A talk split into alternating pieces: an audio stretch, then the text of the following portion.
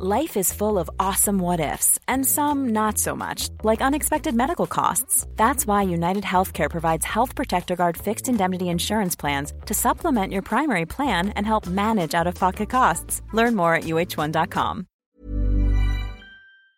Salut Monsieur Cissé, mon pote, j'espère que ça va. Dis-moi, je te fais cette note pour te confirmer que c'est good, c'est calé l'épisode avec euh, Gaël Caselli, qui est VP Sport euh, d'AEG, et qui va nous parler des arènes, des stades, et plus euh, particulièrement de leur, de leur gestion des différents modèles qui existent, sur fond de volonté du, du PSG de, de posséder le parc, ou pas, ou, de, ou de partir ailleurs. écoute, c'est pour lundi.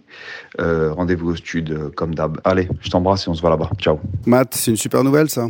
Par contre, pour ce dernier épisode, je pourrais pas être là. Je suis encore en vacances. Euh, c'est quand même assez sympa ce concept de vacances, hein. concept de transat, plage, sable blanc et euh, poisson grillé. C'est assez sympa. Tu devrais essayer. Euh, donc ça va être Max qui va faire équipe avec toi, aka la conscience. Et euh, comme on l'avait dit depuis le début, celui qui rate un, épisode, il paye les pizzas. Donc bah, les pizzas, c'est pour moi à la rentrée.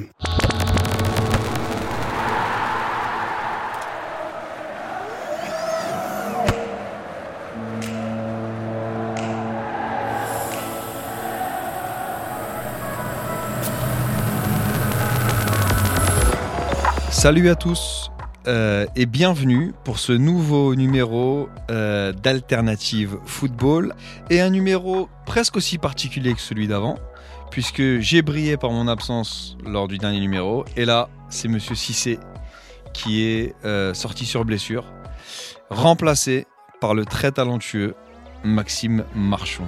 Je sais pas encore, mais l'avenir le dira. Et on est particulièrement heureux, et je suis particulièrement heureux, de recevoir euh, quelqu'un euh, que je connais plutôt bien et avec qui j'ai euh, l'habitude et le plaisir d'échanger de manière régulière. Mais c'est la première fois qu'on sera scruté et écouté. Salut Gaël, Gaël Caselli. Bonjour, bonjour à tous les deux. Alternative football. Alternative football. Alternative football. Beaucoup en parlent. On parlera de l'effectif, de la gestion de l'effectif. Comment ils jouent les deux contre les gars Mais peu le connaissent vraiment. Parce que tu sais que malheureusement, il n'y a pas que le foot dans la vie. Alternative Football. Alors, dans la euh, plus pure tradition d'Alternative Football, on va te poser la première question, qui est, et c'est un peu Monsieur Cissé qui est là sans être là, puisque c'est sa question fétiche. Gaël, quel est ton lien avec le football? Alors mon lien avec le football, je dirais qu'il est, euh, il est double. Euh, c'est d'abord un lien euh, personnel, euh, affectif, puisque c'est le sport que j'ai pratiqué, euh, que j'ai pratiqué toute ma vie. Alors la pudeur m'interdit de, de, mentionner mon niveau, mais le poste au moins. Voilà, bah, tu vois, si Edouard était là, il t'aurait dit quel poste? Milieu de terrain. D'accord. Milieu de terrain. Donc grosse grosse vision, manifestement trop peu de talent, mais mais en tout cas une vraie passion et, et plus sérieusement dans le dans, dans, le cadre de mes différentes expériences professionnelles, c'est un milieu et un business avec lequel j'ai beaucoup j'ai beaucoup j'ai beaucoup échangé. Euh, je ne sais pas si on en parlera plus tard, mais effectivement, euh, dans, différents types de missions et, dans différents jobs. Le premier, c'était chez, euh, chez Sport5, qui est donc une agence de, de, marketing sportif, au sein de laquelle j'étais chargé de, de, faire de l'acquisition et de la vente de droits sportifs. de compétition, de compétition nationale et internationale, avec un portefeuille très axé foot, beaucoup de ligues domestiques, Bundesliga, Serie A, IPL, donc Première Ligue, pardon. À l'époque, toutes les qualifications Coupe d'Europe, euh, euh, tout ce qui est phase finale de l'Euro, de la Coupe du Monde, euh, la CAF, enfin bref, il y avait un gros gros portefeuille à l'époque. Après ça, j'ai évolué pendant quelques années au sein de la, de la LFP. où j'étais chargé du développement international. Donc là encore, une, une partie droit média, puisque je pilotais le contrat qui venait d'être signé avant mon arrivée avec Bein Sport. sur les droits internationaux. Et puis, je m'occupais du, du, Trophée des Champions que la LFP organise chaque année à l'étranger. Et puis, là, plus récemment, dans le cadre de mes missions chez AEG, je suis administrateur d'un club en Suède à Marby. Euh, donc c'est euh, pour ceux qui ne sont pas des, suiveurs euh, de l'Allsvenskan suédoise, c'est donc un club de Stockholm, à peu près 20 millions d'euros de budget. Donc c'est un, plutôt un gros club de Ligue 2. Euh, je dirais par comparaison. On a un budget moyen de 14 millions en Ligue 2, nous on est plutôt à 20 millions. Donc, euh. Et tu as la joie de partager euh, les boards avec quelqu'un que les fans de foot en France connaissent plutôt bien Oui, alors il est actionnaire à nos côtés, si tu parles de Zlatan. Je parle du Z, effectivement. Il, est, je ne dirais pas qu'il est là à chaque fois, loin ah s'en faut, mais j'échange beaucoup avec ses représentants, et oui, c'est plutôt un c'est plutôt quelqu'un qui garde un, un œil extrêmement avisé sur la chose du football. Donc c'est euh, assez, assez, assez amusant. Euh, écoute, tu as mentionné effectivement euh, euh, la LFP, tu as mentionné Sport 5, donc ton, ton background euh, euh, très, euh, très foot. Tu as fait d'autres choses euh, notamment, euh, et pas des moindres, une société par laquelle tu es, passé, c'est la NBA. Ouais, j'ai commencé Ouais. ma carrière à la NBA à l'époque où, le, où la Ligue avait son bureau euh, IMIA à Paris. Ouais. Euh, J'y suis resté 5 ans aussi et là-bas je, je gérais la distribution, euh, pas que moi, hein, mais je gérais la distribution des, des droits médias des compétitions, donc NBA, WNBA, USAB, euh, sur toute la zone Europe, Moyen-Orient, Afrique. Donc euh, ouais, une super première expérience et une boîte euh, magnifique. Et euh, d'ailleurs, c'est plus à Paris leur bureau. euh, leur bureau. Ils, sont, ils sont à Londres maintenant. Ouais, ouais. Euh, L'occasion de saluer euh, Trash Talk. euh, Trash Talk Les et, amis. et, et mon pote Bastien Lachny qui travaille à la NBA et qui, je sais, écoute, est un fervent Auditeur, poditeur. poditeur de d'Alternative Football. Et donc AEG, AEG c'est le présent, c'est c'est c'est là où tu es aujourd'hui. Et est-ce que tu peux nous contextualiser un petit peu les activités d'AEG qui sont qui sont vastes, qui sont nombreuses, et nous parler de tout ce que vous tout ce que vous faites? Oui, alors en, quelques minutes, parce qu'effectivement, ce- c'est assez euh, vaste, mais AEG, c'est donc euh, l'un des principaux producteurs d'événements sportifs et d'événements musicaux en direct euh, dans le monde. C'est un acteur qui est présent sur l'ensemble de la chaîne de valeur. Donc le, premier élément, c'est évidemment la, propriété et l'exploitation d'arénas, de stades, euh, de théâtres euh, dans le monde. Donc on, on parle, pour donner quelques chiffres, entre AEG en direct et, et ses filiales, c'est environ 350 sites dans le monde. Ouais. C'est euh, 22 000 événements accueillis, c'est euh, 160 euh, millions de fans. Euh, donc euh, globalement, pour vous donner quelques exemples d'arena, Ouais. euh, la crypto.com Arena à, à Los Angeles, donc euh, le Anciennement le Staples Center. enseignement Staples Center, Pour les- pour les- exactement. Euh, Pour le- les gens de notre génération. Pour les, ouais. euh, le l'O2 à Londres, euh, Mercedes-Benz Arena à, Berlin, à Shanghai. Enfin voilà, beaucoup de, beaucoup de sites de cet ordre-là. Et à côté de cette activité-là de, de gestion et d'opération de sites, il y a une activité de promotion musicale, euh, de tournée. Euh, on est le deuxième plus gros tourneur mondial. Et donc, on organise environ 10 000 euh, événements. Alors, ça peut être un, concert de 200 personnes jusqu'à des, des- des tournées de stade. Euh, pour mentionner quelques artistes qui sont dans notre portefeuille, euh, Elton John, Céline Dion, les Rolling Stones, euh, Shawn Mendes, Blackpink pour les fans de, de K-pop.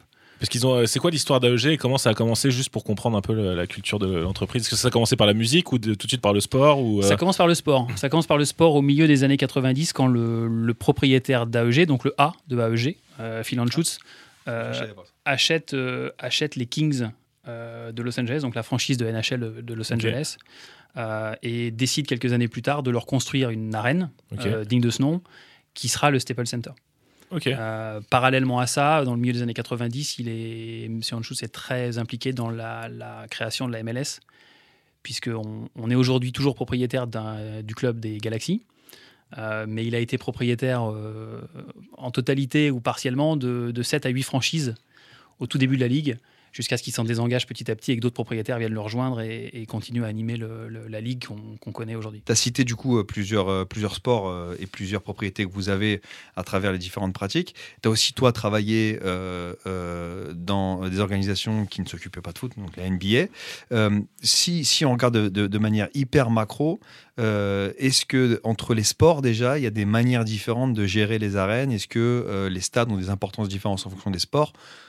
Comme ça, de but en blanc et de manière un peu naïve, j'aurais tendance à, dire non. C'est-à-dire que si la pratique change, je vois pas pourquoi l'importance du stade changerait. Mais toi, ton regard sur ça euh, et, et ton expérience, elle te fait dire quoi? Je, alors, je pourrais pas m'exprimer pour tous les sports. En revanche, pour ceux que j'ai un peu plus pratiqués, comme le foot et le, et le, et le basket, j'aurais, tendance à être d'accord avec toi. Ouais. C'est-à-dire que l'ambition, elle reste quand même la même.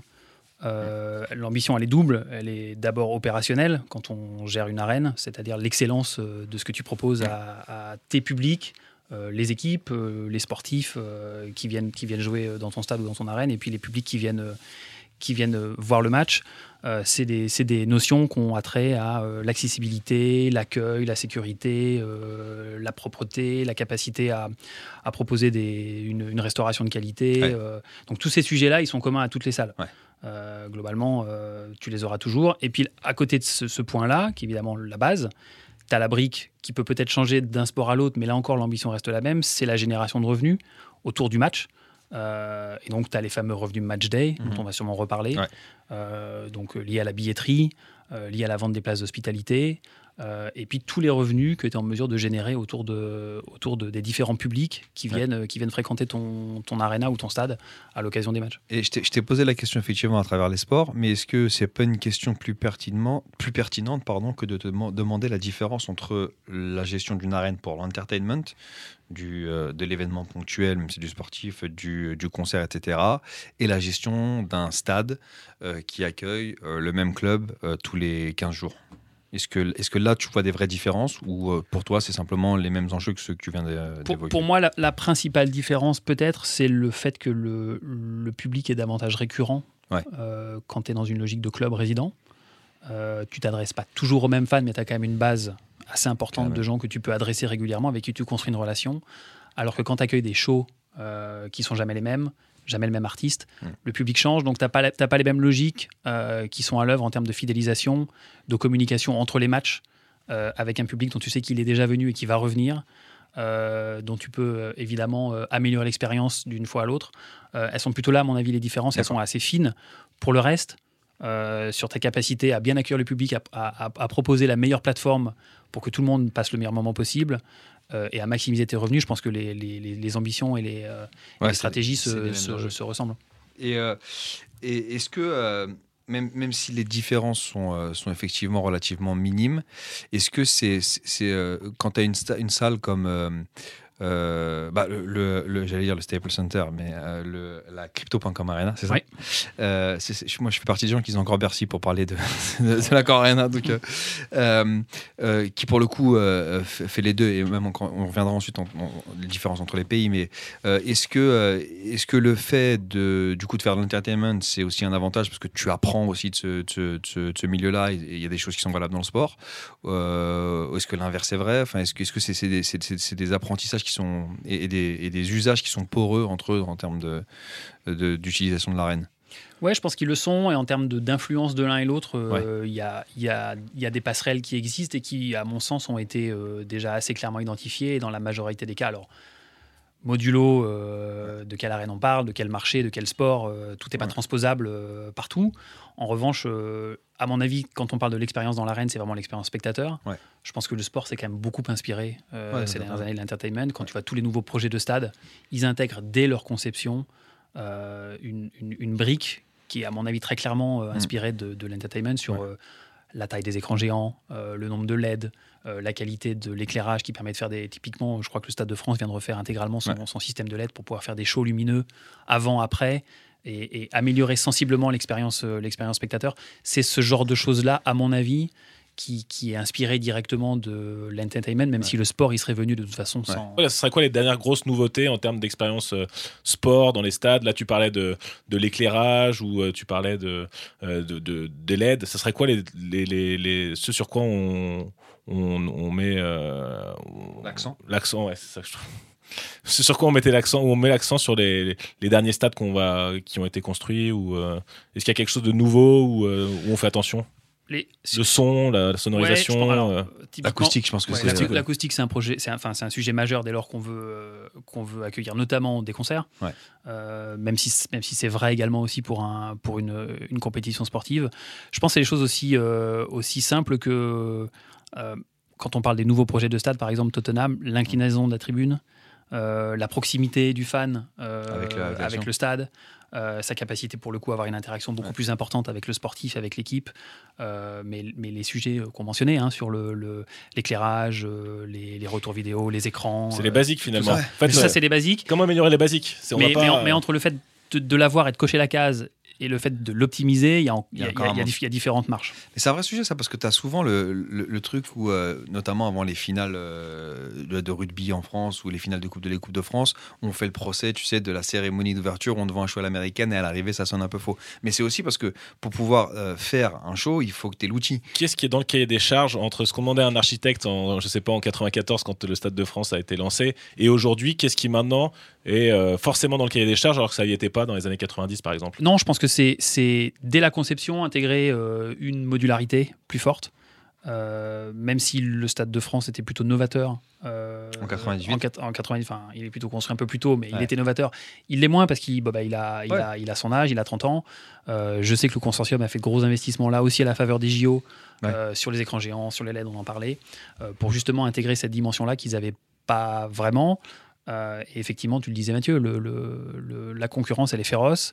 Il y a des nouveaux stades euh, qui, euh, qui, sont construits assez régulièrement.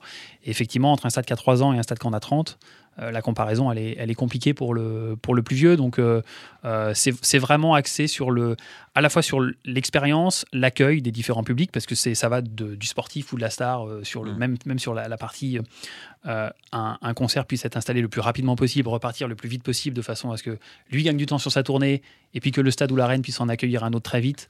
Euh, comment est-ce qu'on fait pour proposer une modularité euh, importante? Et puis aussi, sur les, on parlait tout à l'heure des différents types de publics, je crois que ça c'est un vrai point sur tous les nouveaux stades, euh, la multiplicité des offres.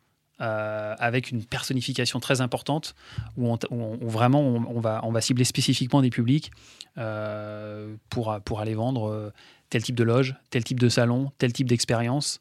Euh, Il y, a une- il y a une mode à un moment donné, euh, moi quand j'étais à la FP, des tribunes familles, euh, Ouais. accueillir des nouveaux publics, Ouais. euh, accueillir des, des, des- des- publics un peu, plus féminins, notamment quand on parle du foot. Donc c'est des tendances qui, qui sont toujours présentes et qui sont effectivement inté- intégrées dans les nouveaux cahiers des charges. Est-ce qu'il y a des choses qu'on fait absolument plus? J'aurais du mal à le dire là comme ça. Mais en revanche, on voit une tendance des choses qui se font de plus en plus. Alternative football. Mais est-ce que du coup, qu'est-ce qui pose problème? Alors venons-en au Parc des Princes. Qu'est-ce- Déjà au- Au-delà, bah, Voilà, non mais parce que au-delà, là, non mais là, je ça- m'en remets droit. Non, mais c'est un exemple concret de qu'est-ce qui, au-delà du nombre de places et du fait que euh, le PSG actuel et sa direction voulaient plus de places, qu'est-ce qui, qu'est-ce qu'on peut pas faire dans le Parc des Princes? Euh, En quoi il est limité? Euh, au-delà du nombre de places Moi, je peux, je peux donner le retour du, euh, euh, du supporter du, PSG qui a été au parc avant, av- avant sa configuration actuelle qui était déjà différente. Et ce, que, ce que tu entends beaucoup sur le Parc des Princes, ça, j'ai pas, si tu veux, j'ai- j'ai- je ne saurais même pas te dire si c'est vérifié ou pas parce que je n'ai pas les plans et j'ai jamais discuté avec les architectes. Mais tu as déjà une limite structurelle, c'est-à-dire qu'il y a le périph' en dessous, donc tu peux pas creuser trop. Et, si tu veux aller plus haut, il faut péter le toit et, et remettre un toit. Et tu es en zone résidentielle, donc tu peux pas faire ce que tu veux au niveau, au niveau, au niveau des travaux. Euh, mais euh, donc il y a des limites structurelles, je pense, et euh, c'est pas contextuel le mot que je cherche, mais en tout cas euh, lié à l'endroit où est le stade, qui fait que ta capacité à l'étendre déjà est limitée. Oui, mais au-delà de ça. ben, je- mais après, c'était une question que moi j'avais pour toi, Gaël, c'est la volonté du, du PSG de posséder son stade, c'est, elle est motivée par quoi? Encore une fois, je mets ma casquette monsieur, monsieur Naïf, qui me va particulièrement bien. Euh, pour moi, si les propriétaires veulent posséder le stade, c'est pour une question de revenus. Et, et- et quasiment seulement. Est-ce que toi, c'est ta lecture et est-ce que la, la volonté pour un club de posséder son stade, elle est motivée uniquement par le fait de mieux maîtriser ses revenus? Alors, la, la réponse, elle est oui. euh, mais alors, il y a, il y a- il y a beaucoup de, il y a beaucoup de mais. Ouais. Euh, si, on, si, on parle de, si on parle du parc, euh, les, les 10 ans qui viennent de se passer sont l'exemple, à mon avis, par la preuve que le stade n'a pas besoin d'être possédé par le, par le PSG pour que les revenus augmentent. Pour que les revenus, que. Euh, si je si j'en crois les, les, les, les chiffres de la saison 21-22, le PSG est quand même le premier club européen dans le classement des, des revenus matchday. Ils Mm. sont au-delà de 130 millions d'euros. Mm. Euh, donc c'est c'est extrêmement significatif. Et ça, ils l'ont fait sans posséder le stade. Mm. Après, on est tous d'accord pour partager le constat que euh, dans la lutte qu'ils mènent avec les grands cadres européens, ils ont un stade qui est plus petit. Ouais. C'est 48 000, là où euh, Barcelone, ce sera bientôt plus de 100 000. Ouais. Euh, le Bayern, c'est euh, le pardon, le Real, c'est 80, le Bayern, Ouais. c'est 75 euh, et United, c'est 75 aussi, je crois. Donc ils arrivent à un, ils arrivent à un moment où ils enchaînent les matchs à guichet fermé et ils se disent qu'ils peuvent que pour aller au-delà, il va falloir, il va falloir l'agrandir. Mm. Et je pense que moi, on est davantage sur un sur un aspect assez psychologique que je comprends, que j'entends, qui consiste à dire si je mets 500 millions dans le stade pour en faire euh, quelque chose de plus grand, de plus moderne, je veux que ce soit le mien. Mm. Je veux que ce soit le mien. Ce qui s'entend, au- au-delà de toute émotion. C'est-à-dire, c'est pour, pour quelqu'un qui, qui, pour un investisseur, ça s'entend.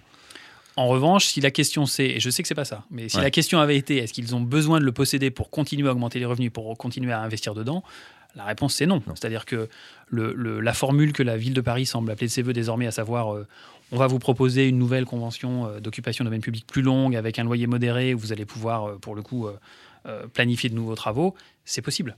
Ouais. C'est possible, ça t'apporte une, une situation de quasi-propriétaire, euh, mais je comprends que ce ne soit, pas le- ce soit pas le projet tel que le, le- le- le Qatar et l'actionnaire l'avaient envisagé dès le début, sachant que, pour le coup, on ne peut pas leur faire ce reproche-là, ils ont été très clairs dès le début, ils voulaient le stade. Ouais. Ton décryptage est intéressant parce que euh, euh, on peut pas effectivement enlever le côté émotionnel slash positionnement du club par rapport aux autres. Et euh, la question que j'avais pour toi après, c'est c'est- est-ce que, est-ce que le fait de, posséder son stade, c'est aussi un problème ou une, volonté de riche? Parce que quand tu regardes les équipes aujourd'hui qui sont propriétaires de leur stade, on retrouve euh, les euh, Real, Barça, Bayern, Manchester United, Arsenal, les Spurs. Donc c'est les plus grands clubs européens qui sont, qui sont, qui sont propriétaires de leur stade. Là, on comprend que les revenus, tu peux les générer sans forcément être propriétaire, mais tu as aussi une question de stature du club. Et en, en gros, quand je suis un grand club, j'ai la capacité d'avoir d'avoir mon stade. Et, et la, la position du, du- du PSG, elle, s'explique certainement par ça aujourd'hui. Et que euh, ça fait maintenant plus de 10 ans qu'ils sont là et que cette étape, elle doit être, elle doit être franchie. Il y a, il y a peut-être un autre élément euh, qui vient s'ajouter à ça, c'est que euh, je, je crois comprendre, là encore par, par la presse, que le PSG est en discussion pour une ouverture de son capital, Mm. Avec des fonds euh, potentiellement américains. Dès l'instant que le stade est à toi, c'est un actif que tu valorises. Et donc ton stade, euh, ton, ton club a tout à fait la même surface euh, en termes de valorisation. Donc là, là, il y a peut-être un sujet aussi euh, de cet ordre-là. Et d'ailleurs, est-ce que le fait que ce soit des fonds américains, est-ce que culturellement, pour un fonds américain, tu vas plus facilement mettre de l'argent dans un club si ce club est propriétaire ou au final il y a tous les modèles aux États-Unis et ça va me permettre de poser la question de savoir un peu quels sont euh, euh, les différents modèles chez vous entre euh, vous êtes propriétaire, est-ce que vous êtes exploitant, quels sont tous les différents modèles qui peuvent exister, que ce soit aux États-Unis, mais peut-être commençons par par la France et Pour répondre à ta première question, je ne suis pas certain qu'un un, fonds mettra de l'argent ou n'en mettra, ou n'en mettra pas. Il en mettra peut-être davantage, effectivement, si à ton actif, tu possèdes le, le stade. De l'infra. Euh, L'infrastructure, pour le coup, elle se valorise euh, davantage que l'IP ou que ton. Ou que ton, Puis c'est du Ton- tangible, ton- c'est là, voilà. c'est physique, tu peux cogner dessus. euh, ouais. c'est de la pierre. ton actif joueur, il, il rentre, il sort. Euh, bon, il a l'air de sortir pour certains euh, au, au PSG. Moi, c'était plus Euh, le côté c'est- culturel. C'était le côté culturel. Est-ce qu'un fonds américain est plus attaché à ça ou il va plus faire attention à ça dans, dans le, le fait de racheter ou, ou rien à voir puis Mais je finalement pense euh, que tu- c'est des pragmatiques. Donc en fait, ils, ils vont regarder la valeur globale. Et effectivement, si dans euh, ta proposition, l'un des actifs, c'est quelque chose qui vient augmenter la valeur et qu'en plus c'est du tangible, c'est effectivement une valeur entre guillemets sûre comme de la pierre, que ce soit son, son, ton, ton, ton, ton- son centre d'entraînement ou ton, euh, ou ton stade, forcément, ça attire plus d'investisseurs. Et pas, et pas uniquement américains d'ailleurs. Tu vois, je, quand tu regardes des clubs qui ont récemment eu des nouveaux ownerships, que, tu vois co- comment l'OGC Nice a travaillé par exemple, ils ont construit un stade, ils ont construit un centre d'entraînement, et boum, après, euh, forcément, tu as un produit qui est un peu, plus, un peu plus intéressant pour le mec qui veut investir. Donc ça, je pense que c'est- plus une culture d'invest globale où tu dis... L'investissement est un peu moins risqué parce qu'au-delà des choses qui sont très volatiles comme euh, les joueurs, là, la ligue, euh, la ligue ouverte et le fait que tu peux monter descendre. exactement, euh, j'ai de l'IMO euh, et ça, et ça, ça a de la valeur. Le, le contre-exemple sur les fonds américains, c'est ce qui se passe en Italie depuis quelques années. tu as des fonds qui viennent d'acheter euh, Rome, euh, Mm. euh, l'AC Milan avec le fonds Redbird il n'y a pas longtemps. Ouais. C'est des clubs qui ne possèdent pas leur stade. Mm. Euh, qui, pour les- la plupart, ont un projet de stade en développement. Alors, Rome, euh, ça dure depuis longtemps. Rome nous a euh, vendu des. Puis, puis ouais. Rome, tu avais des effets d'annonce autour d'un nouveau Colisée. Enfin, tu, tu peux raconter une histoire incroyable. Tu vois, je me rappelle de vidéos marketing qui avaient été postées par l'AS Rome. Je sais pas si tu t'en rappelles, c'était un nouveau Colisée tout en verre et tout. Enfin, euh, mais je me. Ouais, ça fait, ça fait bien 5 ans, tu vois. Et les, et les deux Milan sont. Alors, il y a un Milan qui est détenu par des Chinois, un Milan qui est détenu maintenant par un fonds américain, qui sont en discussion là aussi sur le, le nouveau San Siro. Au début, ils devaient le faire ensemble. Maintenant, c'est chacun part un peu de son côté. Donc, Mm. euh, non, je pense pas que ce soit un élément bloquant. Ok. En revanche, je pense que le PSG va pas ouvrir son capital pour un petit montant. Mm.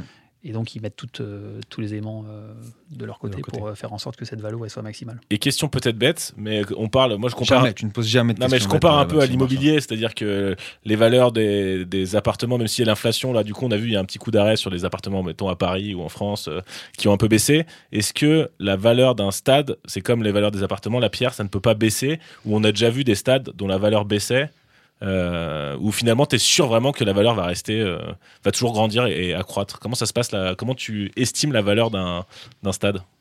Alors, il y, a- il y a assez peu de transactions, donc on n'a pas un meilleur agent de, de- de- des stades. Meilleur- Euh, Meilleurstade.com. Il n'y a pas, peut-être une idée. euh, Le business Attends, je mets la Non, note.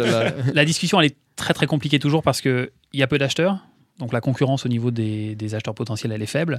Et si on reprend encore le- l'exemple du PSG, euh, il y a que le PSG qui l'exploite. Ouais. Donc aujourd'hui, le PSG peut dire si moi je suis pas dedans, il, ne- il vaut par nature rien du tout. Ouais. Donc tu pourras toujours avoir des gens qui euh, vont, vont, te- vont t'apporter une expertise immobilière plus classique.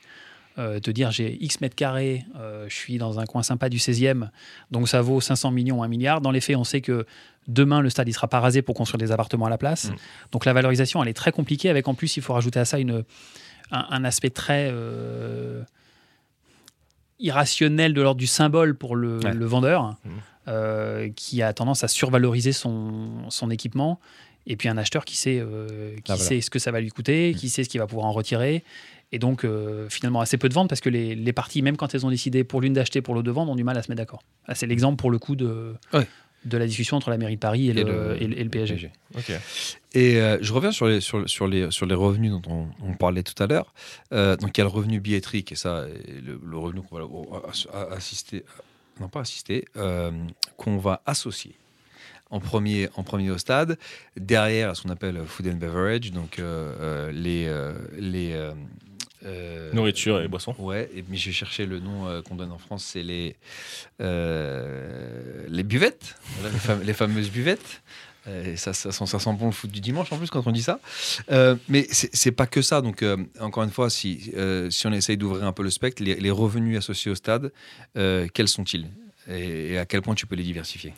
Alors, il y a deux. Au stade et aux arènes d'ailleurs, parce Ouais, que je, je- je- je dis stade par des formations footballistiques, mais. euh, Non, non, pas de, pas, pas de problème. Euh, deux, deux choses. Euh, D'abord, est-ce que es, si, si tu es le, le club Mm. euh, résident qui est exploitant, ou si tu es un exploitant tiers qui loue ton stade à un club résident Ouais. ou à un concert. Et puis la- la- le- l'autre élément à, à garder en tête, c'est le, le match day en tant que tel et le hors match day, puisque ça, Ouais. ça devient pour le coup un vrai, un vrai sujet euh, désormais. Euh, si on se met dans le cadre assez classique de je suis, un- je suis le PSG, euh, pour continuer à filer la Ouais. métaphore, et, et j'organise mon match. Un jour de match, évidemment, mes revenus, c'est c'est la billetterie grand public. Euh, de plus en plus, à ce que je comprends, la, la plateforme de revente des billets. Ah, c'est un vrai Euh, sujet. ouais, au qui, reste, des- qui, reste, euh, qui devient, à mon avis, un vrai sujet de, Ouais. de- de revenus pour le, pour le club. C'est la vente de mes places euh, hospitalité, euh, loge à l'année, euh, salon à l'année, euh, loge au match euh, s'il y en a. D'ailleurs, les hospices, c'est un, vrai sujet au parc parce que pour, euh, pour un tel produit, entre guillemets, tu as très peu d'hospices au parc. Tu as, cette contrainte-là Ouais. qui, est, qui est la même que celle sur la capacité globale. En même temps, c'est aussi une force du parc aujourd'hui, c'est-à-dire que la, la- on va dire la, la limite de l'offre fait que l'élasticité prix est énorme. Ouais. C'est-à-dire qu'ils ont une capacité à, très bien vendre et à maximiser la valeur de chacun de leurs produits qu'ils n'auraient peut-être pas s'ils avaient un stade de 100 000 personnes Ouais. euh, à Saint-Denis, par exemple. Mm. Euh, donc, euh, donc tu as, ces éléments-là. Tu as, le F- t'as le FNBI. Mm. tu as toute la partie euh, partenariat, tous les sponsors qui viennent s'associer à, à ton stade, euh, qui viennent euh, soit mettre leur, leur logo sur ton LED, soit euh, faire une activation euh, à la mi-temps ou avant le match, Ouais. qui viennent donner leur nom à un salon, euh, qui potentiellement donnent leur nom à l'enceinte avec le, le concept du naming. Donc tu as toute Ouais. cette partie-là. Euh, et puis, tu as pour certains stades euh, des revenus liés au parking. Euh, si tu as une boutique dans ton stade, tu as du merchandising qui vient s'ajouter à ça. Donc, ça, c'est vraiment la partie match day. Hors match day, tu as, tout ce qu'on appelle la diversification. Et là, en fonction de ton marché, en fonction de ton stade, en fonction de tes ambitions en tant qu'exploitant au club, y a, y a- le champ des possibles est plutôt large. hein. C'est euh, des séminaires pour les entreprises, euh, c'est les tours de stade, c'est les musées, c'est, je crois qu'au au parc, on peut fê- fêter son anniversaire. Ouais. Euh, c'est un escape game, euh, c'est, euh, c'est euh, de la restauration si tu as, un, si un restaurant qui peut être ouvert aussi sur, le, sur l'extérieur et qui lui peut être ouvert en dehors des jours de match. C'est, euh, ça peut être beaucoup, beaucoup de choses. Des locaux commerciaux dans Donc, tu peux certaines être très arènes. créatif. Tu peux euh, être très créatif. ouais. Et c'est vraiment là-dessus maintenant où euh, c'est plutôt sur, euh, sur les jours de match, on sait, on a déjà tout exploité ou tout, euh, on, a, on a réussi à tout exploiter. C'est plutôt les, les jours hors match où finalement on va essayer de trouver des nouvelles idées, où là il y a des nouvelles choses qui se font en ce moment. si, si ton marché le, le, Permet. le permet, à mon avis, oui. C'est-à-dire que personne n'est capable de dire, à mon sens, qu'il a poussé les curseurs jour de match au maximum. Tu peux toujours, évidemment, euh, continuer à optimiser cette partie-là. En revanche, si tu prends ton année calendaire de 365 jours, tu as 30 matchs. Il t'en reste un petit bout Ouais. euh, sur lequel tu peux développer un certain nombre d'activités qui seront évidemment, au global, vraisemblablement moins rentables que tes jours de match, qui restent ton cœur d'activité, mais qui vont te permettre quand même de, de générer des revenus qui peuvent ne pas être négligeables à la fin. En revanche, ça demande une envie du club, une stratégie, des moyens, des gens. Euh, et je sais que le PSG notamment le, le fait beaucoup. Il y a des clubs qui ont qui ont qui sont pas là encore. Ils n'ont pas le temps. Soit parce qu'ils n'ont pas l'envie, soit parce que c'est pas une priorité, soit parce que les moyens sont alloués ailleurs. ouais. Alternative football.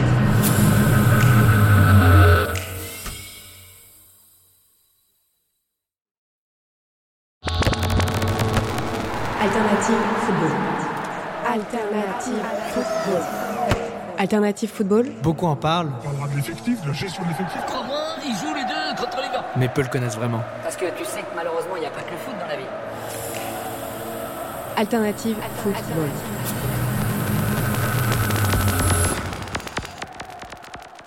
Alors on parle beaucoup, euh, beaucoup revenus, mais il y, a une- vraie question qui est certainement plus pertinente euh, euh, dans les affaires, c'est la renta d'une arène. C'est-à-dire que, encore une fois, j'imagine que ça, ça- dépend des facteurs qu'on vient d'évoquer sur où est-ce que tu es, ton marché, euh, l'activité, etc. Mais est-ce que, euh, est-ce que malgré toutes ces capacités à générer de l'argent, euh, c'est forcément rentable une arène quand on... Parce qu'on imagine forcément des coûts assez élevés, ne serait-ce qu'en entretien, euh, en maintenance. Euh, donc, est-ce que c'est plutôt rentable une arène ou un stade ou est-ce que c'est plutôt un poste quasiment de dépense quand on met tout bout à bout? Alors, c'est- c'est- ce sont évidemment des équipements qui coûtent beaucoup d'argent. Ouais. Euh, très clairement, l'entretien, la maintenance, la, la partie bâtimentaire, l'énergie, euh, qui était moins un sujet prégnant il y a 24 mois, qui Ouais. désormais devient un vrai, vrai sujet. Euh, donc oui, ça a un coût, ça, ça, ça a un coût euh, euh, financier, puis ça a un coût en termes de staff, parce qu'il faut vraiment Ouais. s'en occuper. Et on, on parlait évidemment de quel aréna, quel marché, mais, mais au-delà de ça, c'est quelle a été sa conception, Mm. quel est son état de vétusté. Tu as des arénas qui sont, qui sont par nature, parce qu'elles sont trop vieilles, parce qu'elles ont, elles te permettent pas d'optimiser un certain nombre de, de- ou de réduire un certain nombre de dépenses qui vont être très compliquées à équilibrer. Donc l'enjeu, il est Ouais. maîtriser ces sujets-là de dépenses, d'entretien, de, de- conservation du bien en tant que tel, avec des sujets de, de booking d'événements. C'est-à-dire que ta capacité à accueillir le maximum d'événements possibles. euh, et là, pour le coup, ça dépend vraiment de- du, du type d'équipement et du marché sur lequel tu opères. Mais euh, je- moi, je peux vous donner quelques, quelques chiffres de comparaison. Euh, le- L'Accor Arena à Paris, Ouais. c'est euh, c'est 140 événements par an cette année. Ouais. Euh, L'O2 à Londres, c'est 220. euh, Crypto.com Arena à LS, c'est 250. Ah ouais. Il y a, en fait, il y a un Donc truc tous les- 250 événements sur 365 jours. Un truc tous les jours. euh, donc euh, sachant que globalement le gros du trou il se fait pendant l'été. Ouais. Là où euh, toute la partie touring euh, des, des- des- de la musique se, se passe plutôt en extérieur. Donc c'est plutôt la partie calme dans les arènes où là tu, tu mets en place les, j'allais dire, là, tu, tout- tu- toute la partie entretien. tu quand faut remettre un coup de tu- peinture, ouais, quand il faut changer quelque Ouais. chose, c'est là que tu le fais. Donc euh, 250, c'est euh, énorme. L'O2, l'O2, par exemple, à Londres, euh, en, en- en mars et en avril, c'est euh, c'est 25 événements sur, euh, par mois sur chacun de ces, ces deux mois. Donc sur ces 25 événements sur 30 jours. Ouais, donc ça vit la nuit, quoi. Ouais, c'est comme, c'est comme, c'est comme C'est Disneyland, 24 heures sur c'est-à-dire que 24, la- quoi. C'est ouvert tout le La temps. nuit, ils changent la scène. Entre, Ouais, T'as as, une, t'as une prod qui arrive à, 6 h du matin, qui s'installe, qui joue le soir. Euh, dès que le. Enfin, t'es pas sorti de la salle, toi, en tant que spectateur, que tu as déjà les techniciens qui commencent à Ouais, démonter. À 1h du matin, 2h du matin, ils sont partis.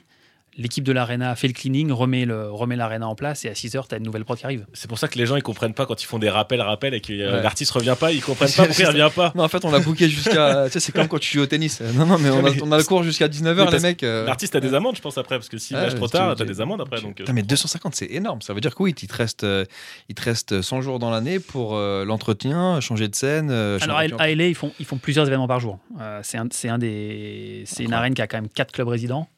Ouais. Quatre Euh, ouais. Il y a deux, deux NBA, Lakers, Clippers, Clippers, NHL, les Kings, les Kings et, et les Sparks en WNBA. et jamais il se marche sur les pieds, quoi. Donc ils sont capables. euh, Je, je crois, je crois qu'ils ont déjà fait trois événements, mais euh, je faut que je vérifie ça quand même. Ça, deux, deux, c'est régulier. ouais. et ça doit être l'arène la plus utilisée du monde. Non? Ouais. Euh, ah ouais. Mais parce que c'est Los Angeles. Oui, avec enfin, les, les Lakers, euh, c'est c'est enfin c'est c'est de la c'est pop quoi. C'est enfin t'es au-delà du- t'es au-delà du sport. euh, Bien entendu, avec la legacy Kobe Bryant, maintenant, enfin, ça fait partie des expériences et c'est un truc vers lequel tendent aussi les clubs de foot, notamment le PSG. C'est tu vas à LA, que tu comprennes le basket, que tu l'aimes, que tu en as déjà regardé, déjà pratiqué, ça fait partie du truc que tu dois faire. Le parc, l'expérience PSG, elle tend à ça aujourd'hui. Elle tend à être dans euh, l'ordre des visites de ce que tu fais quand tu es, quand t'es, Absolument, euh, touriste. touriste à Paris. C'est-à-dire que tu vas à Disneyland, tu vas faire la Tour Eiffel, et le dimanche soir, tu vas au parc.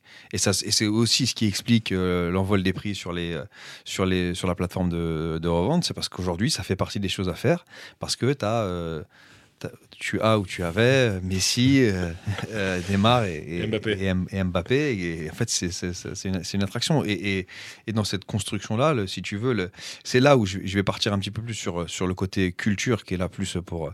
Euh, dans le sweet spot de SoFoot, tu vois, c'est euh, c'est euh, à, à quel point tu as un shift pour un club comme le PSG entre le parc, ne serait-ce qu'avec ce nom-là qui est hyper particulier, l'attachement des supporters des supporters du PSG et son utilisation en fait en tant que en tant que quantité club et est-ce que c'est pas un besoin euh, qui est euh, dépassé aujourd'hui pour les propriétaires du PSG qui eux cherchent euh, un lieu pour accueillir le plus de touristes possible. Si on retire le volet émotionnel, bien sûr que ça s'entend.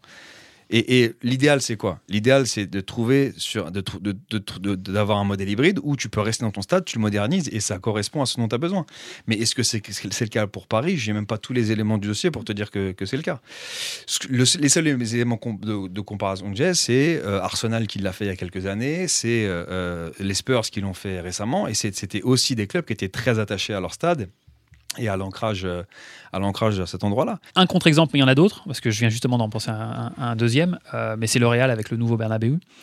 Euh, ça fait trois ans et demi que le stade est en travaux, il reste au même endroit, euh, il le modernise dans des proportions euh, assez significatives, je crois que c'est 600 millions de travaux, et l'objectif c'est que ça rapporte 150 millions de plus par an.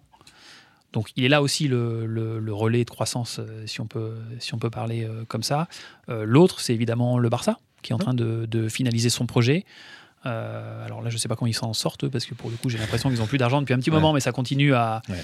ça continue à, à- à projeter des projets qui sont quand même assez pharaoniques, puisqu'ils passent au-dessus de 100 000, hein, je crois, en termes de capacité. Donc, euh, et puis là aussi, euh, c'est vraiment, pour le coup, pour générer davantage.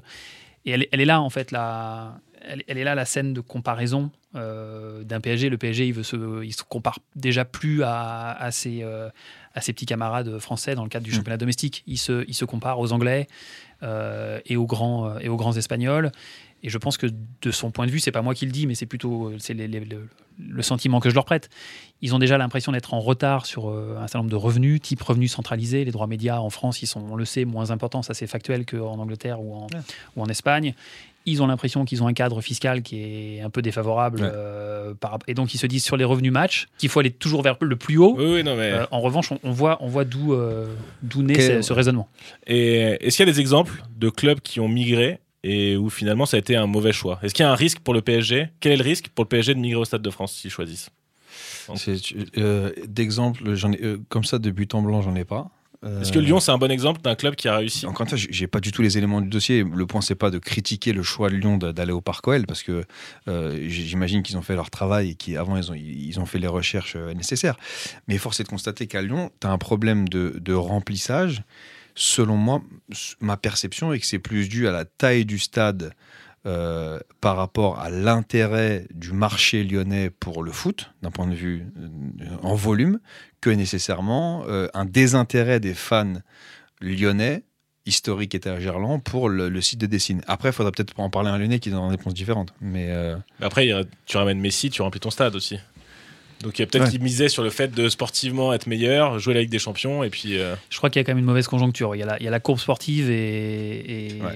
et effectivement qui, qui, qui se croisent, euh, qui se, qui, qui se croisent pas au bon, au bon- au bon moment. Mais du coup- il y, a, il y a un autre point aussi pour Lyon, c'est qu'au-delà du sujet stade, il y avait un sujet beaucoup plus large pour le club. C'est-à-dire qu'il y a le parc OL ou Ouais. OL Valley. Il y a maintenant l'Arena qui c'est sont en train de construire. Il Enfin, c'est beaucoup plus large que simplement remplacer, euh, remplacer Ouais. Gerland par le, parce par que le Groupama Stadium. Là, du coup, ils vont avoir une arène pour laquelle ils vont. enfin, c'est c'est, euh, multifonction. Il y a le basket, il y aura aussi les concerts. euh, donc, ils- si tu sur, la, sur, sur le développement du parc OL.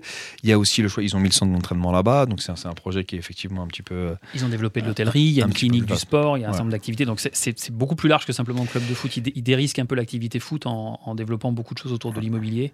Euh, dans une zone où c'était possible, alors qu'autour de, autour de Gerland, Gerland, ça ne l'était pas. Donc c'est trompeur de se, de se concentrer, nous, en tant que juste journaliste sportif ou fan de foot, juste sur les revenus du stade, en fait. Finalement, euh, Ouais, quand ils le s'y retrouvent euh, ailleurs, mais on n'a pas forcément les chiffres sur euh, les cliniques euh, et tout le reste. Nous- Absolument. Alors après, moi, je- je- sur ce que j'avais vu euh, pré-Covid, ils étaient plutôt contents de, de ce qu'ils faisaient, notamment hors football. Ils avaient le contrôle complet, évidemment, de la- de, de l'équipement, euh, avec des concerts, avec, euh, avec de- du séminaire euh, à destination des entreprises. Je crois qu'ils étaient plutôt contents de, de la façon dont ça se lançait. Maintenant, je ne sais pas comment ça reprend après le Covid, mais, euh, Mais c'était plutôt Ouais. un projet, à mon avis, que- qui, euh, qui avait l'assentiment de, de tout le monde au club. hein. Ouais. Les fans, c'est toujours un autre sujet. Ouais. Le seul risque, finalement, c'est les fans. Parce qu'en fait, tu t'y retrouves. Enfin, On parlait tout à l'heure de ce qu'un stade t'apporte dans la valorisation du club. L'OL vient d'être vendu pour euh, Mm. 800 millions? Ouais. Quelque chose comme ça? Ouais. Je pense que l'OL à Gerland. Il n'est pas vendu 800 Ouais. millions euh, il y a six mois. Et, et en, et en ça, c'est un. Les fans s'en moquent. Ouais. Euh, je, je- volontairement, Mais- je, je change un peu de sujet et je, je Mais comprends ça va- pour un fan euh, classique, ce soit pas le sujet. En Mm. revanche, pour le capitaine d'entreprise, Ça valide le travail. Euh, qui est Jean-Michel Jean-Michel Aulas, ça, ça avait du sens euh, Mm. sur ce qu'il a construit depuis 40 ans qu'il est à la tête du club. Et du coup, euh, pour revenir un peu à une question de tout à l'heure, mais c'est Ouais, quoi les différents, di- non, mais les différents modèles du coup qui puissent, euh, qui puissent exister, euh, même s'il y en a peut-être 40 et j'ai pas envie de te faire citer les 40, mais c'est quoi tous les modèles possibles? Parce que même vous, vous êtes parfois propriétaire, parfois exploitant, et donc euh, on va peut-être prendre, euh, plus que prendre l'exemple d'AEG, prenons l'exemple de, de club, mais est-ce qu'il c'est quoi les différents modèles pour un, pour un club euh, par rapport à son stade? Il n'y en a pas tant que ça. Alors, je vais, je vais commencer par euh, AEG, c'est plus simple. Euh, schématiquement, il y en a deux, où on est propriétaire exploitant. Euh, Los Angeles, Londres, euh, Berlin, euh, Las Vegas. Ou alors, on est exploitant pour le compte d'un tiers, euh, qui peut être un investisseur privé ou qui peut être une, euh, une municipalité. Euh, L'exemple de Stockholm, pour le coup, on gère trois arénas et, et un stade pour la ville de Stockholm en étant uniquement opérateur. Si tu ramènes ça à- à- au foot, bah, tu as, très clairement des, soit des clubs qui sont propriétaires de leur stade, soit des clubs qui sont exploitants de leur stade, à la modèle du PSG, Ouais. soit des clubs qui sont juste locataires. Euh, Bordeaux, euh, avec euh, un propriétaire, une société d'exploitation, et ensuite le club qui est locataire et qui, qui paye un loyer en échange d'un certain nombre de dates de disponibilité par an. Ok. Et sur ces dates-là, comment ça se passe pour les revenus ou les partages de revenus? C'est pareil. euh, Alors là, chaque, chaque, euh, chaque contrat, Chaque euh, est- Et tout est imaginable. Je pense que c'est une négo. Ouais, ok. Tu t'assois autour de la table et puis tu, en fonction de tes leviers, tu, tu repars avec un plus ou moins bon deal.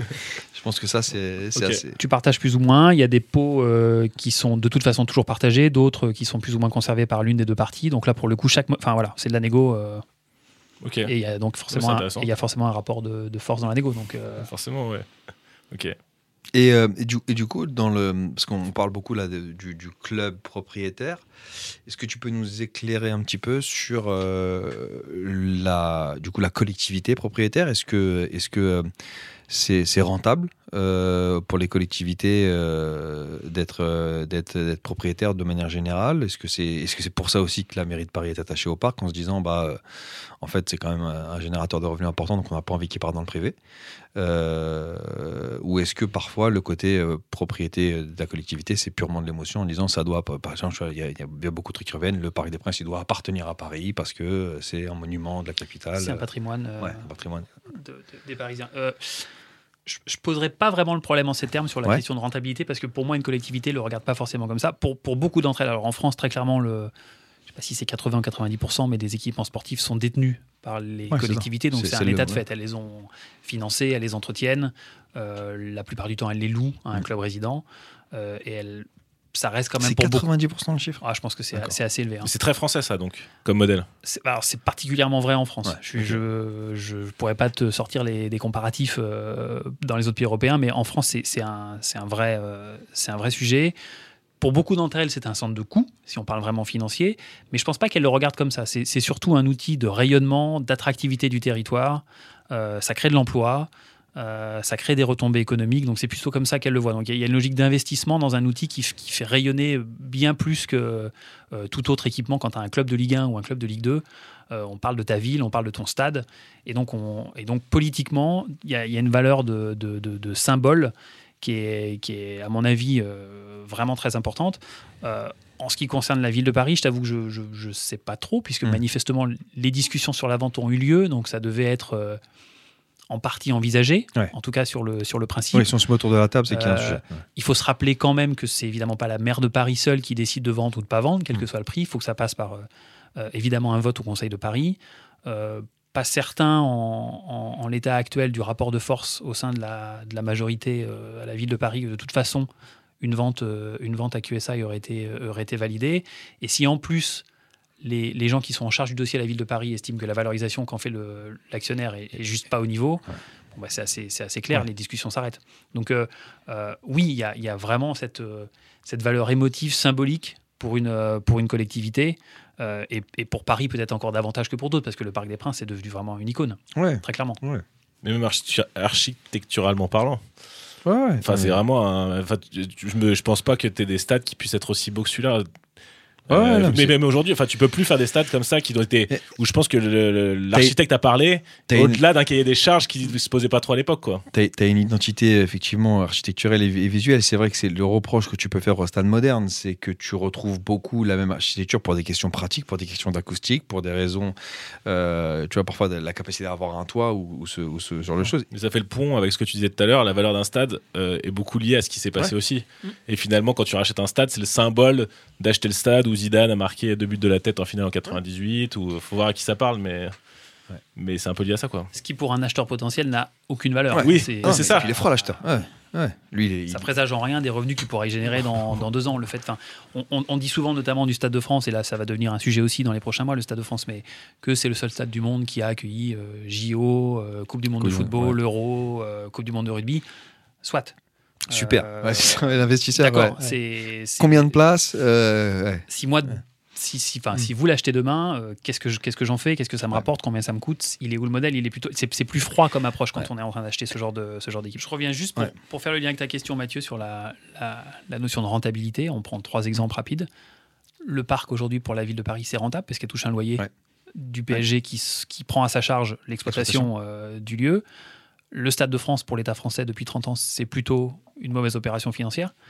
Là aussi, ça a été bien documenté par euh, le, le Sénat et, et- et pas mal de rapports euh, ces dernières années. Et l'autre exemple assez intéressant, c'est les, les- les PPP de l'Euro 2016, Mm. avec des collectivités qui se retrouvent un peu, euh, pas au bord du gouffre, mais avec, Mais des, pas loin. avec des, des- des Ouais. stades à rembourser, des stades qui ne fonctionnent pas. PPP parce que- simplement pour la lecture, c'est partenariat public-privé. donc, donc des stades construits avant l'euro.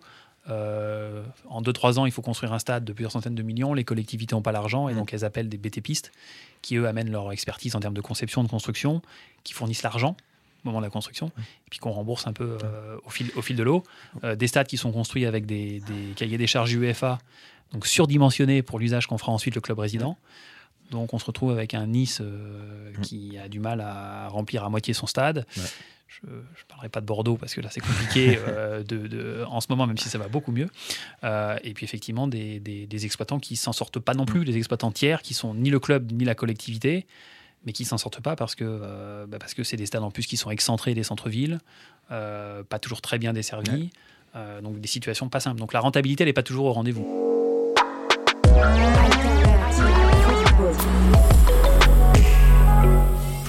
Et il y, a un- sujet qu'on n'a pas encore abordé, mais je voulais te, poser la question. Euh, comment c'est gérer un stade C'est-à-dire en termes de métier? C'est-à-dire que euh, y a toutes les activités qu'on a énumérées euh, dans un stade qui génère du revenu, mais derrière, c'est euh, c'est- les équipes, c'est quoi? Les équipes, elles sont du coup chez le propriétaire, chez le club, c'est-à-dire que Bordeaux, ok, ils louent un stade, mais le jour où ils, et- où ils accueillent euh, du public, est-ce que c'est eux qui ont des stewards? Est-ce que c'est euh, que c'est eux qui ont les gens dans les buvettes? Enfin, comment ça s'organise euh, J'imagine qu'il y a un, stadium manager, quelqu'un qui, qui chapeaute un petit peu tout ça dans les clubs. Comment est-ce que c'est organisé au jour le jour, la vie d'un stade? Tout, tout dépend si tu te places dans le cadre d'un club qui loue à la journée, qui effectivement plug son, son staff euh, sur les journées qu'il a de location. Euh, Tu fais appel à des sociétés extérieures sur le, euh, la sécu, les contrôles d'accès, les concessionnaires qui exploitent tes buvettes amènent leur staff. Donc c'est pas le club qui fournit les, qui fournit les serveurs.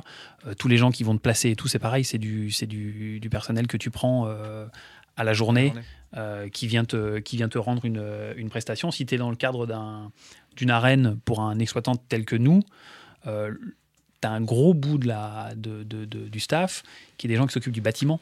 euh, au quotidien, Ouais. Euh, toutes les équipes techniques, les équipes bâtimentaires, l'entretien, l'énergie, euh, après tu as les équipes IT, après tu as, toute la partie sécurité, et puis ensuite tu as la partie entre guillemets business, donc les gens qui vont s'occuper de gérer la programmation, de booker les événements, de les délivrer, les gens qui vont gérer la billetterie, les gens qui vont gérer le marketing, les gens qui vont vendre l'hospitalité, qui vont vendre le- les partenariats, et puis après les services support comme dans une, dans une structure classique, euh, du juridique, de la RH, de la finance, euh, mais euh, pour donner un ordre de grandeur sur, euh, sur, euh, sur des arénas telles qu'on les gère en Europe, euh, euh, c'est des- c'est- c'est- c'est plus de 100 personnes. Donc c'est Au conséquent. quotidien. C'est plus de 100 personnes. La Core Arena, c'est plus de 100 personnes. Euh, Euh, L'O2 à Londres, c'est c'est 150. Et quand Lyon ouvre le, le Groupama Stadium, quand le PSG récupère l'exploitation euh, exclusive de- du parc, ils, ils- ils sont obligés de ramener beaucoup, beaucoup de compétences qui, qui sont très spécifiques à la gestion de ces équipements-là. De prestataires extérieurs, du coup. Non, non, non, je pense qu'ils ont internalisé une grosse partie de ce staff-là. Ok. Parce que quand tu le gères à l'année, quand c'est ta responsabilité unique, euh, Oui, oui. un, club, un club qui loue une journée par semaine le stade, il n'a pas besoin de l'intégrer parce que généralement l'exploitant tiers l'a fait, la maintenance, l'entretien, il la gère. Euh, Donc le club, il a juste besoin de venir plugger son, dispositif pour le jour de match, mais c'est tout ce qui constitue la vie quotidienne de ton équipement, l'entretien et tout ça qui, euh, qui, monopolise et qui, euh, et, qui- et qui, demande beaucoup de ressources. Et une expertise assez spécifique. Je crois que tu avais une autre question. Moi, j'ai une autre question qui reviendrait après, mais du coup, elle sera peut-être plus en lien avec la, ta, dernière question. Je l'ai- vu ta question, sans, sans dévoiler les coulisses d'Alternative Football et la manière dont on, on note les questions, je l'ai vu ta question. Mais effectivement, moi j'avais une question qui était censée être une question de fin, même si M. Marchand nous a prévu une petite surprise. Euh, du coup, après avoir dit tout ça, et euh, sachant que tu as euh, vu beaucoup d'arènes et de stades et que euh, tu as fait différents pays, euh, D'ailleurs, ça, ça aurait été une question que je te pose, ça, le nombre de pays que tu as fait, le nombre de, de- de- de- d'arènes et de stades que tu as fait, j'imagine que ça doit être assez, assez, assez impressionnant. Il peut nous répondre. Je je sais pas si tu l'as en tête. Voilà. Franchement, j'ai pas la réponse. Euh, mais euh, donc, selon toi, le meilleur stade ou la meilleure arène dans le monde, bah, c'est laquelle? C'est lequel ou laquelle C'est la question la plus difficile, celle-là, Ouais, parce que je ne veux pas me faire de. Peux pas te faire d'ennemis. Je veux pas me faire d'ennemis. Ouais. Je, pa- je passe beaucoup, beaucoup de temps, moi, dans mon, dans mon job au quotidien, à, dans nos arènes de Londres, de Paris et de Berlin, Ouais. que j'aime toutes pour des, Des raisons différentes, des- des raisons différentes. Euh, donc, je vais volontairement pas choisir une arène à EG. Euh, Trop facile sinon. Non. Celle qui m'a le plus impressionné dernièrement, c'est le Chase Center à San Francisco. Ouais. Donc, c'est la nouvelle arène de, des, Warriors Des Warriors, ouais. Qui a ouvert en 2018. Alors les, les esprits chagrins me diront que pour 1 milliard euh, 500 millions, on Ouais. peut avoir une belle arena, et c'est vrai, et c'est vrai. Euh, c'est juste euh, incroyable. Incroyable. Le, le lieu, le, le- le parti pris euh, architectural, le- la qualité de la conception des différents espaces. euh, J'ai eu la chance voilà, d'avoir une, une- une visite un peu, euh, un peu détaillée du lieu. Ouais. Euh, vraiment très très impressionnant. Tu as des exemples concrets de choses euh, pour que les gens ils s'imaginent mieux, même le projet architectural, à quoi ça ressemble, ou euh, qu'est-ce qui t'a impressionné, ou qu'est-ce qui, en quoi c'était un défi euh, Alors, n'étant pas moi-même archi, je ne vais pas pouvoir commenter le- le- la- la- l'aspect défi, mais la localisation sur le, sur le bord de la baie face à, face à. Avant, ils étaient à Auckland, les Golden State, dans une arène un peu plus. Ouais, Oracle Arena, qui était. Moi eu de pour faire- son ambiance, mais un peu vétuste pour Ah, le mais coup. Enfin, genre, le, le- le- le- les coursives, elles sont aussi larges que cette, cette pièce. Et alors, c'est un beau studio qu'on a chez The Ouais, Press ouais. Football, grand. mais euh, pour faire passer des milliers de fans, euh, tu vois, c'est pas forcément. euh, Tu vas énerver Thomas. ouais. ah, là, là, j'ai eu un regard. euh, Non, mais c'est très bien pour un studio de podcast, c'est moins bien pour faire passer les, les fans des Warriors euh, et pour leur vendre des sandwichs. Mais euh, C'est plus l'impression qu'elle donne. euh, dès que tu rentres, tu as un effet vraiment waouh sur le, le- le- la qualité des matériaux, la qualité de la, la conception. Sur les, alors, on va pas rentrer dans le détail des produits Hmm. d'hospitalité, mais il y a, y a- y a- y a 10 niveaux de, de produits euh, avec des choses mais qui sont d'une qualité euh, absolument dingue. Et, euh, tu as le droit d'entrer dans des niveaux pour que les gens s'imaginent des exemples très précis, très bah, c'est concrets. des, niveaux et des sous-niveaux de loges, euh, de- de- d'accès privilégiés en bord de terrain, liés à des, à loges un peu cachées sous, le, sous les vestiaires, avec des prestations en termes de en termes de- d'espace, de, d'accueil, de qualité de la nourriture qui sont, euh, de personnalisation. hein.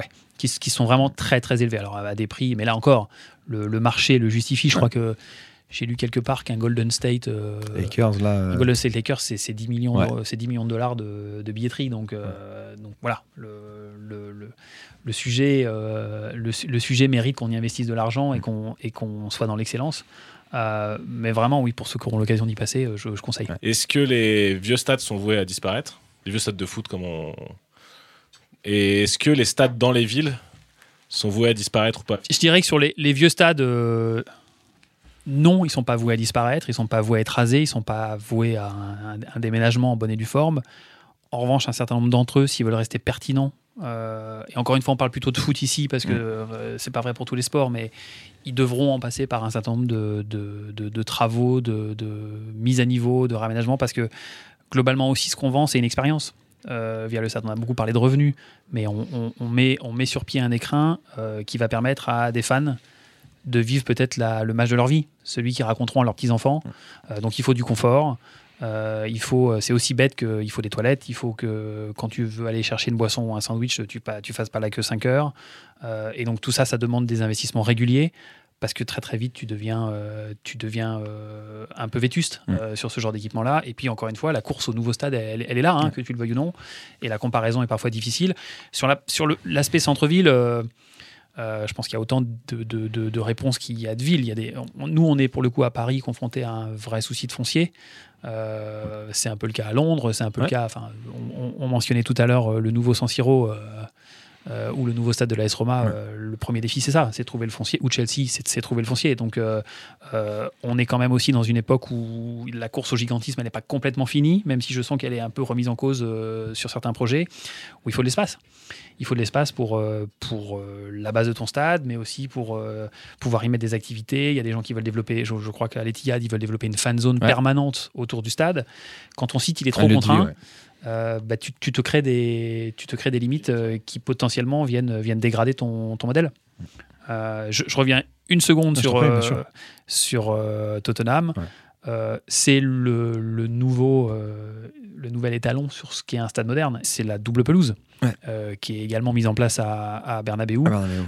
Tu as, la pelouse naturelle et en dessous, tu as une pelouse hybride qui sont capables de- de- de- d'interchanger assez rapidement, qui te permet d'accueillir la NHL, des concerts sans labourer euh, Ouais. l'outil de travail des footballeurs euh, le week-end, euh, des matchs de rugby. Donc là, pour le coup, le- le- la modularité, la multifonctionnalité, elle est juste poussée à l'extrême. Là encore, c'est plus d'un milliard de Ouais, construction. Donc, euh, c'est sto- c'est stocké sous le stade, c'est-à-dire que en fait, ça, ça descend hyper bas et puis tu stockes en lamelles en Mm. fait euh, le, le- la pelouse et dans, dans la structure, t'as, euh, t'as- tu peux arroser la pelouse quand elle est sous le truc, tu as les lampes à UV, enfin c'est, oui c'est, incroyable comme. Donc on se retrouve avec un, avec un club qui fait le double de revenus match day, sur, je crois que c'est sur la saison 21-22, Ouais. de ce qu'il faisait à White Hart Lane Ouais. euh, en 2016-2017. En revanche, et c'est un vrai point, parce qu'on parlait de l'exploitation et de ce que ça veut dire aussi de, Ouais. de- de construire un stade, euh, les, les frais d'exploitation, c'est plus de 100 millions de livres. Ouais. Ce qui veut dire que Tottenham perd de l'argent. Alors, pas seulement à cause de son stade, hein, mais euh, ils en gagnent beaucoup plus, mais ils en dépensent aussi beaucoup plus. Donc, euh, c'est pas juste des revenus qui rentrent tout seuls. Il faut, important. faut- faut internaliser, mobiliser des ressources, évidemment les payer. euh, et tout ça, ça a un coût. Et comment il pourrait ne pas en perdre du coup?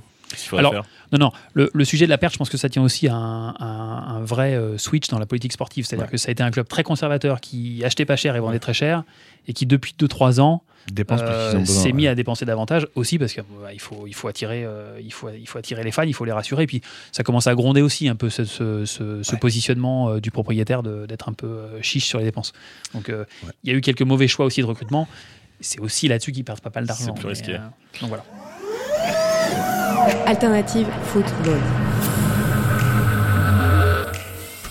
Gaël, merci beaucoup. Merci à vous. C'était euh, c'était passionnant, c'était euh, c'était plein de plein d'apprentissage en tout cas pour euh, pour moi et je, je pense pour pour pour Maxime. Moi j'aurais pu poser Je- encore plein de questions, mais moi je sais qu'après il faut que je coupe, donc euh, Ouais, c'est ça. Après c'est toi qui fais le montage. Après, donc, je trop- fais-toi plaisir. j'ai encore plus de temps après. Non, Gaël, vraiment, merci beaucoup. On a passé un super moment.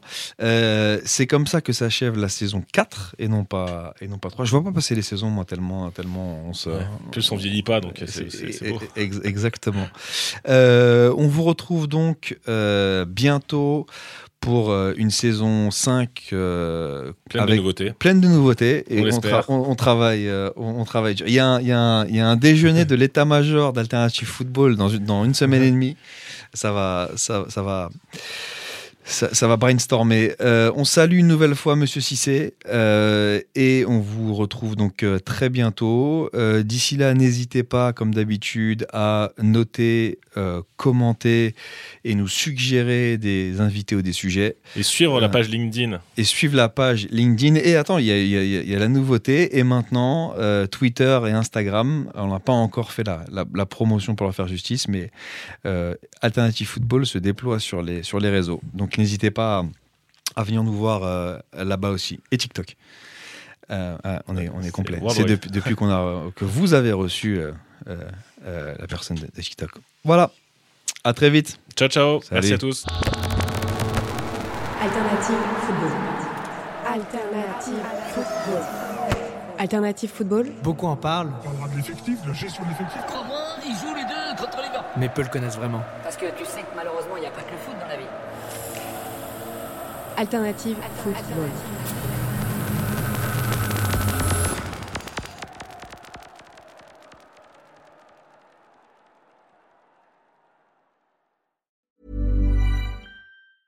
Mom deserves the best, and there's no better place to shop for Mother's Day than Whole Foods Market. They're your destination for unbeatable savings, from premium gifts to show-stopping flowers and irresistible desserts. Start by saving 33% with Prime on all body care and candles. Then get a 15-stem bunch of tulips for just $9.99 each with Prime. Round out Mom's menu with festive rosé, irresistible berry chantilly cake, and more special treats. Come celebrate Mother's Day at Whole Foods Market.